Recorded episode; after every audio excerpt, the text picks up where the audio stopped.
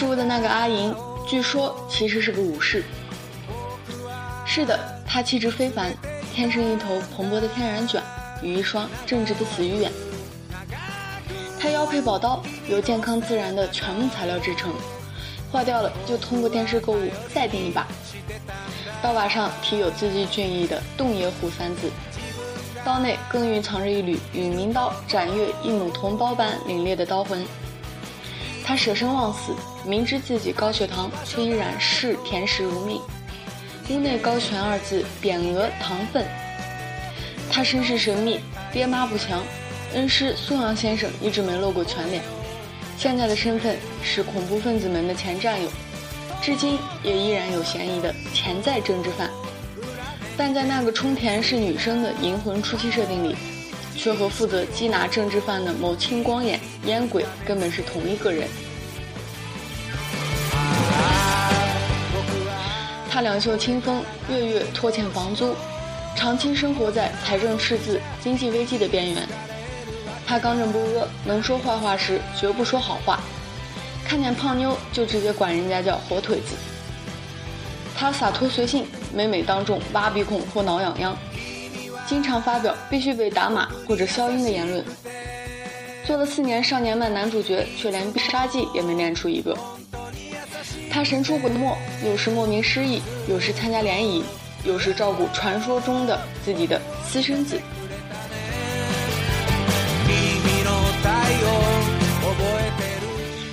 他热情洋溢，二十几岁了还没戒掉少年 Jump，迷恋电视台的气象节目女主播。他童心未泯，四顾无人，便独自在荒岛上大声呐喊，龟派气功，通宵排队抢购限定版游戏机。他兴趣广泛，有时做侦探，有时做律师，有时做保镖，有时客串阴阳师。他变化多端，有时 cos 不幸的人头马，有时 cos 富岛太郎，有时 cos 甄选组，有时 cos 蛋黄酱新人。他交友广阔，时常有被虐狂女忍者、脑残恐怖分子或者傻笑星际商人波澜壮阔的找上门。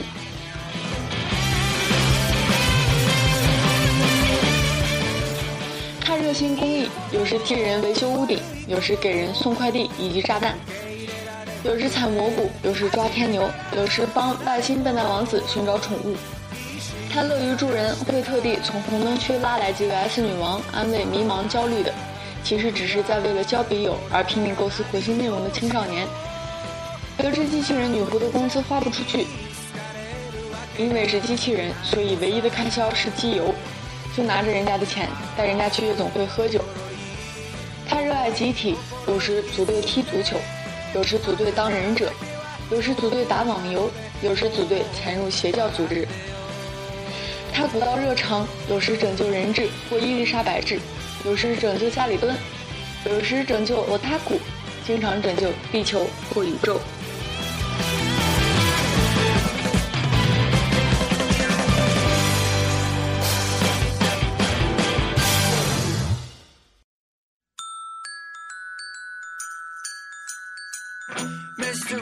Out, falling away from me now. Mr. Raindrop falling away from me now. Mr. Raindrop falling 因为有太公望的珠玉在先，阿银只怕很难得到最会耍剑招的少年漫男主角殊荣。而木章的前车之鉴，也是他拿不下最猥琐少年漫男主角称号。顶多大概可以算是最猥琐人气少年漫男主角，不但把怪力萝莉神乐熏陶成了少年 Jump 史上第一个当众挖鼻孔的人气女主角，能面不改色心不跳的扛着充气娃娃上街，能带着未成年少女在雪地里搭建造型酷似消音的阿姆斯特朗炮，能坐在公厕马桶上长篇大论的阐阐述上大号忘了带厕纸的悲哀。还能因为老子的消音居然被天人改造成了螺丝钉这种理由挺身而战，最终用自己的消音，哦不，螺丝钉挫败了天人的阴谋。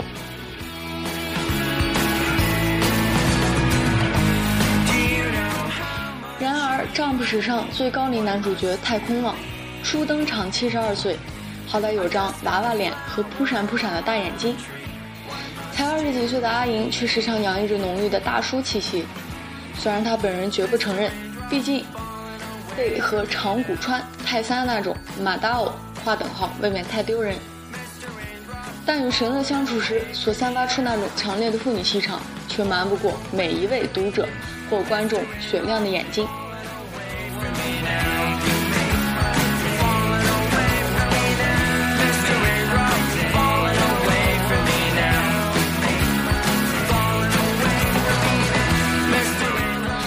是，原本以与云石之间同类相斥的关系为人称道的土方十四郎，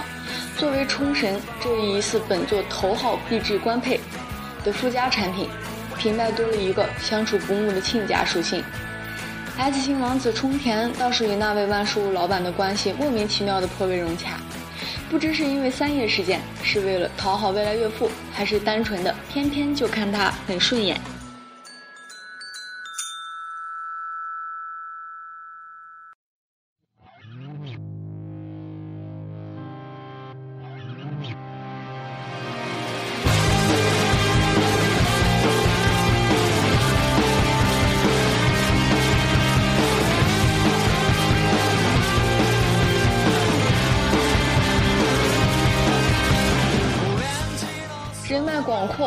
说奸情四溢，大概是主角的必备属性之一。而我们倒霉的万事屋老板，不但住个院都会被小圆可着劲儿 S，去夜总会喝个酒还要被阿妙殴打，就连传说中的甄选组组长近藤星星，哦不，近藤勋和甄选组的流氓上司松平片利虎这样的大人物，都时常出现在他的身旁，并且虽然只是个腰佩木刀的落魄武士。却像全知全能全次元的天照大神一样，有着多个分身。在平行设定之一，他是三年 Z 八的银巴老师；平行设定之二，他是与重下巴眼镜大叔辛巴一同在歌舞伎厅打拼的牛郎金石。在原作的现在进行时，他是常去西乡特盛开设的零幺酒吧打工的小卷子；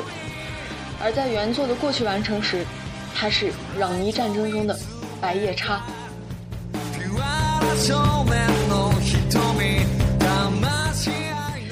是的，白夜叉，活跃于攘夷战争后期，怀着保卫国家、赶走天人的理想，纵使染满鲜血，也在所不惜的恶鬼。他银发白衣，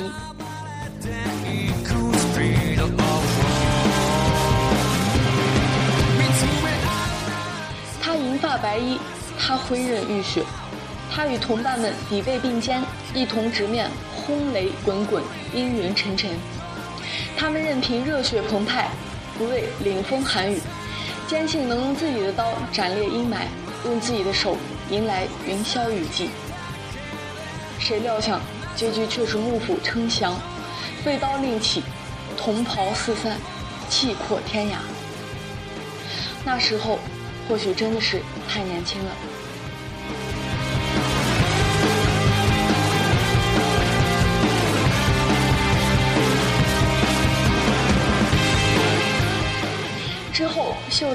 坂本辰马和桂小太郎成了穿梭星际的宇宙商人与温和派攘夷制土的志士的领袖，而伤了一只眼睛的高山静助，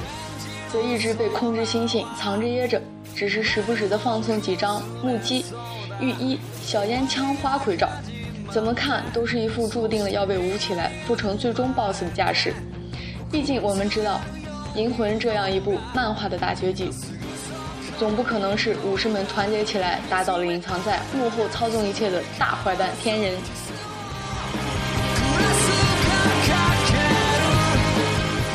至于坂田银时，我们所能得知的就只是，战争结束后落魄江湖的他被大灯饰大妈捡了回去，从此沦落为灯饰酒吧二楼常年拖欠房租的赖皮虫。此后嬉皮笑脸执迷天甜食，懒散闲步游曳人间。在《银魂》第一话里遇见了阿妙和辛巴姐弟，不久之后又收留了神乐，养起了定春，遇见了凯瑟琳和小玉。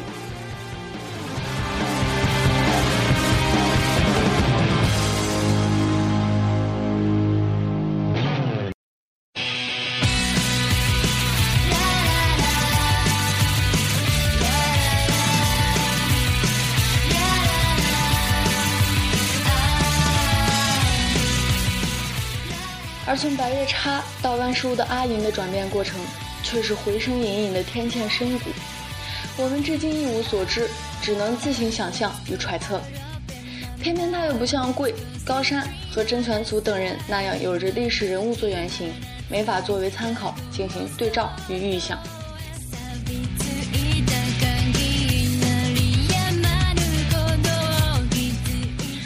万事屋的这个阿银看起来就像是个正统少年漫画里必不可缺的教练属性、吊儿郎当系人生前辈型配角，总是不修边幅，神情散漫，时常没精打采，心不在焉。曾经一往无前的凌厉眼神，沉淀成貌似神情莫测的一脸呆滞，并且也确实经常像个大叔似的为故事里的其他傻瓜呆子、偏执狂指点人生。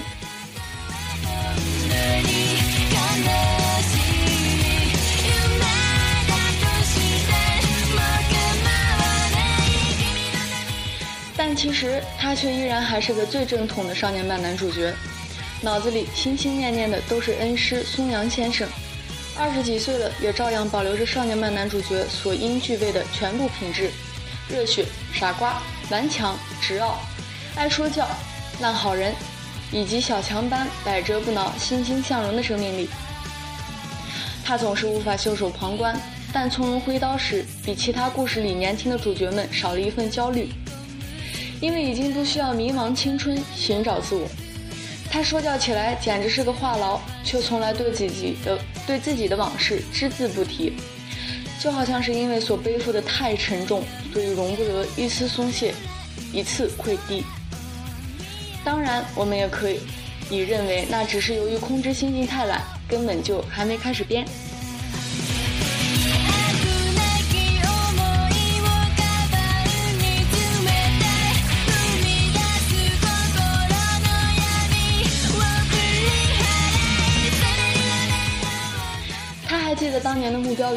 理想，记得往昔的热烈誓言，只是已经长大，渐渐懂得不能单靠否定与拒绝去改变自己之外的整个世界，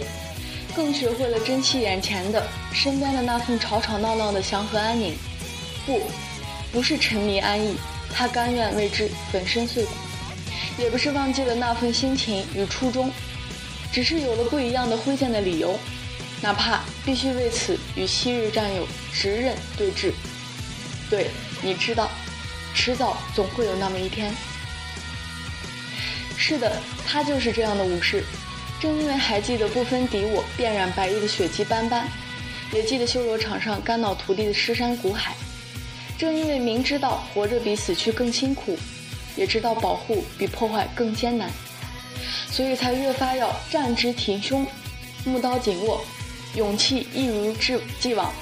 坚定依然不变。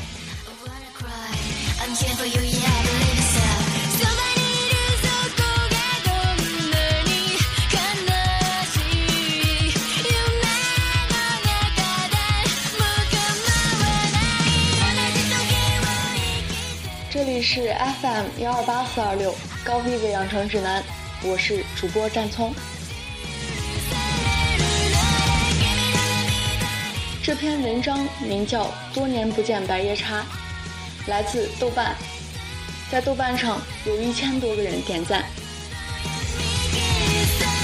可能通过这篇文章，喜欢《银魂》的自然不言而喻，而没有看过《银魂》的，或许也会知道为什么那么多人去爱着这部漫画。